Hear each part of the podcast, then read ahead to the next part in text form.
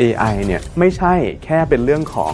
just another tech trend แล้วเดี๋ยวปีหน้าก็เปลี่ยนแล้ว เราเรียกว่ามันเป็นคลื่นลูกที่ 5 ในโลกของโลกดิจิทัลปรินจาก Frontis นะครับ ก็ตอนนี้ก็เราก็ทำเรื่องของ Digital Transformation แล้วก็เรื่องของ AI โดยเฉพาะ โลกดิจิทัลถ้าเรามองย้อนกลับไปเนี่ย เราจะเห็นว่าตั้งแต่ประมาณปี 80 เรามีเรื่องของ PC หรือ Personal Computer จากสมัยก่อนคอมเครื่องใหญ่ๆ กลายเป็นคอมเครื่องเล็กๆ ปี 90 เราเริ่มเข้ามาละคืออินเทอร์เน็ต พอปี 2000 เราก็จะเห็นว่ามันจะมีสมาร์ทโฟนเข้ามานะครับ ดังนั้นทุกคนก็จะเริ่มมีสมาร์ทโฟนที่ connect กับอินเทอร์เน็ตได้ พอปี 2010 เป็นต้นมาดิจิทัลแพลตฟอร์มโซเชียลมีเดียดิจิทัลแพลตฟอร์มการขายของออนไลน์ การทำทุกอย่างอยู่บนโลก Sharing Economy ปี 2020 เนี่ย ไปถึง 2030 เนี่ย เรามองว่า AI เนี่ยแหละ คือจะเป็น the next big thing ที่มันจะเข้ามาเปลี่ยนพฤติกรรมแบบหน้ามือ เป็นหลังมือเลย อันนี้คือความสำคัญของ AI ในฐานะที่มันเป็นคลื่นลูกที่ 5 ในโลกดิจิทัล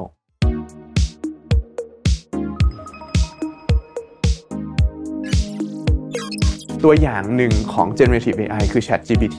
เราคุยกับ Chat GPT เราบอกว่า ผมจะไปเที่ยวญี่ปุ่น ช่วยทำ itinerary plan ออกมาหน่อยว่าควรจะไปเที่ยวไหนบ้าง มันก็ทำออกมาเลยถูกไหมฮะ แต่ถ้าเป็น AI ยุคก่อน เราถามว่า เอ้ย เราจะไปเที่ยวญี่ปุ่น เราจะต้องสอนเขาอยู่ข้างหลังอีกเยอะเลยครับว่าลูกค้าพูดอย่างนี้แปลว่าอะไร ดังนั้น generative AI เนี่ยถ้าพูดสั้นๆ มันคือเทคโนโลยีใหม่ของ AI เป็น AI ชนิดหนึ่งที่ไม่เหมือนเดิม เพราะ AI เนี่ยมันเริ่มอยู่ในจุดที่มัดชัวอยู่ในจุดที่มันพูดได้ง่ายฉลาดพอ ที่เราจะเอามาใช้แบบโดยเราอะไม่ต้องเปลี่ยนแปลงพฤติกรรมตัวเองเยอะ ดังนั้นเทคโนโลยีที่จะมีผลในการเปลี่ยนแปลง มากนะฮะคือเทคโนโลยีที่มันมีประโยชน์มาก แต่ไม่ ask ให้คนเปลี่ยนแปลงพฤติกรรมมากเกินไป AI เนี่ยเป็นหนึ่งในนั้น เราไม่ต้องเปลี่ยนแปลงพฤติกรรมอะไร เดี๋ยวมันจะช่วยเข้ามาเปลี่ยนแปลงชีวิตเรานะครับ งานบางชนิดเนี่ยตอนนี้ generative AI มันเริ่มเข้ามาช่วยเราทำได้ มันไม่ได้มาแทนนะครับ มันมาช่วย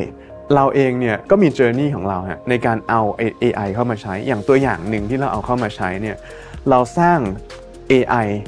ตัวหนึ่งขึ้นมาใน Frontis ชื่อ Merlin อ่า Merlin เนี่ยเป็นพ่อมดอ่าแต่ Merlin จะมาช่วยเราทำอะไร เรามาช่วยเราวางแผนในการประชุม ให้การประชุมมันมีประสิทธิภาพ เพราะว่าการประชุมบางทีเรามี hybrid work บางคน work ออนไลน์บางคน work on site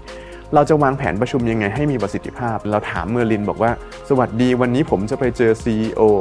ขององค์กรนี้นะฮะผมมีประเด็นที่จะคุยเนี่ยประมาณแบบนี้ช่วยวางแผนประชุมหน่อย agenda 1 2 3 4ควรใช้เวลายังไง ตอนนี้เมอร์ลินช่วยร่างสไลด์ให้ด้วยครับ ว่าในประชุม 1 ชั่วโมงเนี่ยน่าจะมีทั้งหมด 10 หน้า แต่ละหน้าควรจะเขียนว่าอะไรบ้าง ให้เมอร์ลินเนี่ยช่วย coaching ได้ไหมว่า Presentation มี 10 หน้าเนี่ย Present ยังไง ควรจะระวังอะไร Preempt คำถามว่าเขาจะถามอะไร แล้วเราควรจะตอบไปท่าไหน ตอนนี้ generative AI ที่ที่ Frontis ใช้เองเนี่ยก็มีความชาญฉลาดที่จะเอาแบบนี้เข้ามาใช้ ถ้าเราไม่เริ่มเลยที่จะเอา AI เข้ามาใช้เมื่อไหร่เราจะพร้อมดังนั้น point ผมที่ที่คิดว่ามองเห็นมาในประสบการณ์นะครับ คือ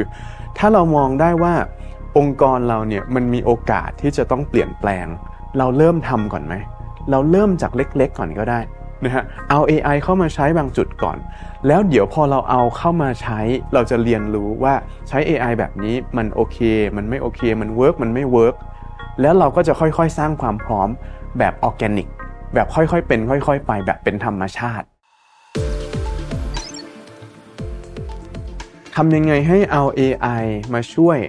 แล้วเราจะขายของได้ดีขึ้นเยอะขึ้น accelerate revenue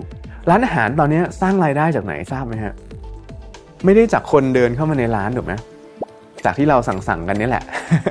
ทีนี้พอสั่งกันขึ้นมา เราไม่ได้เป็นทำร้านอาหารเราอาจจะไม่ทราบว่า พอเราสั่งอาหารไปเยอะๆเนี่ยในร้านอาหารเนี่ย process เต็มเลยครับ เพราะว่าเขาจะต้องออกบิลให้แพลตฟอร์มต่างๆ ที่มาสั่ง ดังนั้นพอจะออกบินขึ้นมาเนี่ยมันจะมีเอกสารจำนวนมาก นะฮะเอกสารเหล่านี้ส่วนมากมาเป็นสแกนบ้าง มาเป็น PDF ที่อ่านไม่ได้บ้าง แต่เวลาต้องไปลงระบบบัญชี มันจะต้องไปลงหรือไหมฮะดังนั้นในองค์กรนะครับก็จะต้องมีคนหนึ่งคนหรือคนไม่ใช่หนึ่งคนหรอกคงหลายคนเลย ที่จะต้องมานั่งเอาเอา Data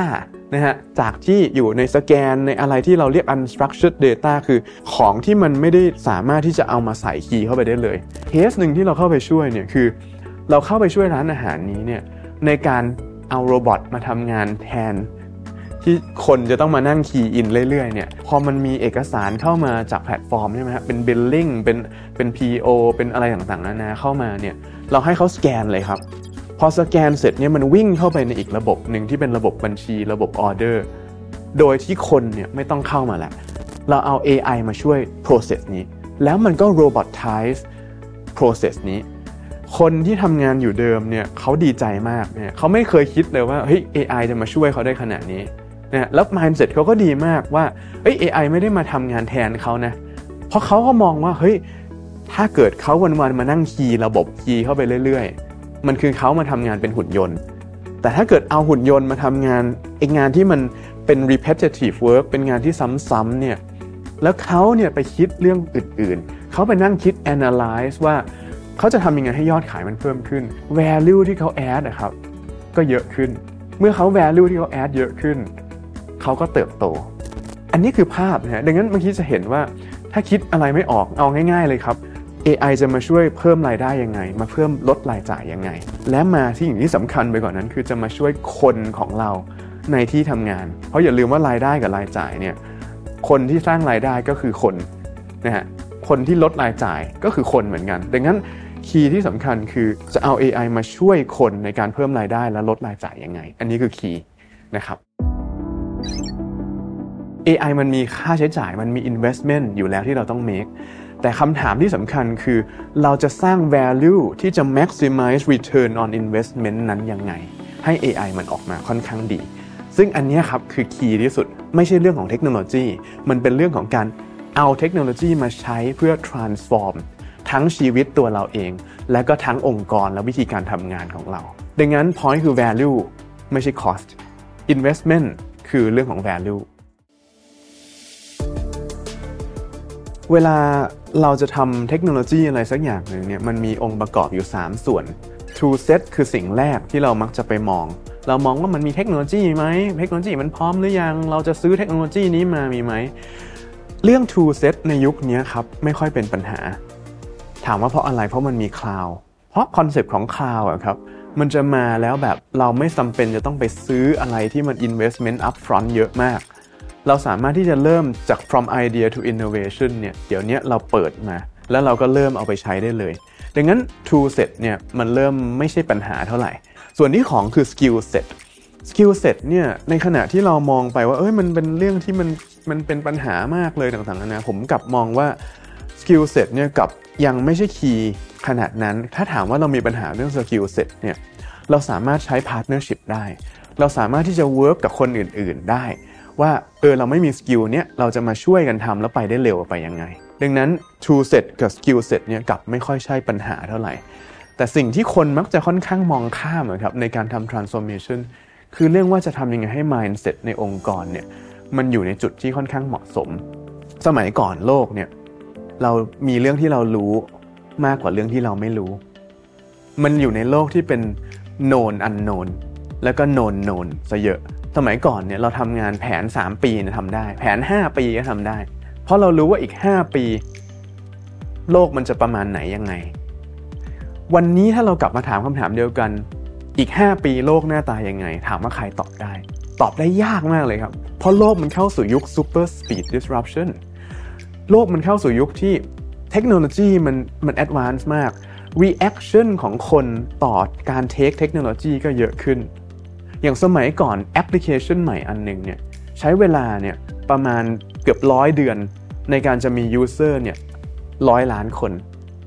Chat GPT ที่เพิ่งออกมาเมื่อโนเวม ber ที่แล้ว ใช้เวลา 2 เดือน กลายเป็นร้อยล้านคน mindset แบบเก่าคือเราต้องรู้ก่อน รู้ครบทั้งหมด ถึงค่อยลงมือทำโลกยุคใหม่ที่มันเป็นโลกยุค super speed disruption เนี่ยโลกมันเปลี่ยนเร็วมาก พอเรารู้หมดแล้วโลกมันไปแล้วครับไอ้โลกที่ที่เราจะมาทำเนี่ยมันมันมันไม่ valid แล้วดังนั้น point ที่เราจะต้องเปลี่ยนใหม่เนี่ยจาก waterfall thinking คือเรารู้เราคิดได้ว่าอันเนี้ยรู้ครบแล้วค่อยลงมือทำลงมือทำเสร็จค่อยมา testingอันเนี้ยมันจะต้องค่อย ๆ น้อยลง เพราะเรามีสิ่งที่เรารู้ น้อยกว่าสิ่งที่เราไม่รู้ แต่ถ้าเราต้อง work แล้วเราต้องเปลี่ยนแปลงต้องทั้ง perform แล้วต้อง transform ในโลกที่มันเปลี่ยนแปลงไปเรื่อยๆเนี่ยฮะสิ่งที่มันจะต้องเปลี่ยนไปคือเราต้องเปลี่ยนให้เป็น agile mindset agile mindset คือเราบอกว่าเราอย่าไปอ s ซูมว่าเราต้องรู้หมดถึงลงมือทำเราเริ่มลงมือทำเพื่อที่เราจะได้เรียนรู้ แล้วเราเรียนรู้อย่างรวดเร็ว แล้วเราค่อยกลับมา คิดไปทำไป reflect ไป ไอ้แบบนี้ครับคือสิ่งที่ค่อนข้างสำคัญ แต่ว่าเราจะ transform ตัวเองจากแบบ waterfall way of work เป็น agile way of work จริง ๆ ต้องเล่าว่า Frontis เองก็ก็ transform ตัวเองเหมือนกันเนี่ยในประมาณปี 2 ปีที่ผ่านมาเนี่ยเราเรา transform way of work ของเราเป็น fully agile ความหมายคือกระทั่งไม่ใช่แค่ development team technology team นะ HR ทีมของเราก็รันเป็น agile ใช้ agile way of work ใช้ scrum methodology ในการที่จะเข้ามาทำแบบนี้ สิ่งที่ผมเรียนรู้คือ agile mindset อย่างเดียวไม่พอ เพราะทุกคนเนี่ยสามารถเข้าใจคอนเซปต์ของ agile ได้ แต่พอมันจะไปลงมือทำจริงๆนะครับมันจะติดความหวาดกลัว เราเปลี่ยนแปลงตัวเองไม่ได้ เพราะมันมีจุดที่เราหวาดกลัว ถ้าเราเคยสำเร็จมาด้วย waterfall thinking เราก็จะกลัวว่าถ้าเราเปลี่ยนไป agile แล้ว เราจะไม่สำเร็จเหมือนเดิม อันเนี้ยคือความหวาดกลัวที่ซ่อนอยู่ข้างใน ดังนั้นไอตัวที่จะต้องเข้ามาคู่กับการเปลี่ยน way of work ให้เป็น agile คือต้องมีการโปรโมท mindset ที่เป็น growth mindset เนี่ย fix mindset คือความรู้สึกที่ว่าเฮ้ยเราต้องรู้หมด เราถึงจะทำถ้าเรามีอะไรที่เราไม่รู้เราต้องกลัวไว้ก่อน ถ้ามีคนอื่นสำเร็จกว่าเราเรา demotivate แต่ถ้าเป็น growth mindset เราจะมองว่าสิ่งที่เราไม่รู้เป็นโอกาส สิ่งที่เรายังทำไม่ได้ เป็นโอกาสในการพัฒนาไปข้างหน้า ความสำเร็จของคนอื่น เราเทคเป็น inspiration ของเรา ทีนี้ในแต่ละองค์กรนะครับจะเปลี่ยน way of work จาก waterfall เป็น agile ได้เนี่ยมันต้องมาคู่กับ growth mindset อันนี้คือสิ่งที่เราก็ประสบการณ์มา ดังนั้นถ้าถามว่า mindset แบบไหนจะเป็น mindset ที่อยู่ในโลกยุคที่เป็น AI first อยู่ในโลกที่มันมีความเปลี่ยนแปลงอย่างรวดเร็วได้ค่อนข้างดี way of work ที่สำคัญต้องเปลี่ยนเป็น agile underline way of work ที่เป็นรากฐานของ way of work นี้คือ culture ที่โปรโมทเรื่องของ growth mindset จริงๆนะทุกอย่างมันจะไปคู่กัน และถ้าทำแบบนี้ได้เนี่ยองค์กรก็น่าจะมีโอกาสที่จะอยู่รอดนะฮะแล้วก็ถ้าเราอยู่รอดได้ในในยุคนี้เราก็จะเติบโตไปด้วยนะอันนี้คือสิ่งที่เราเรียนรู้มาจากการลงมือทำนะครับ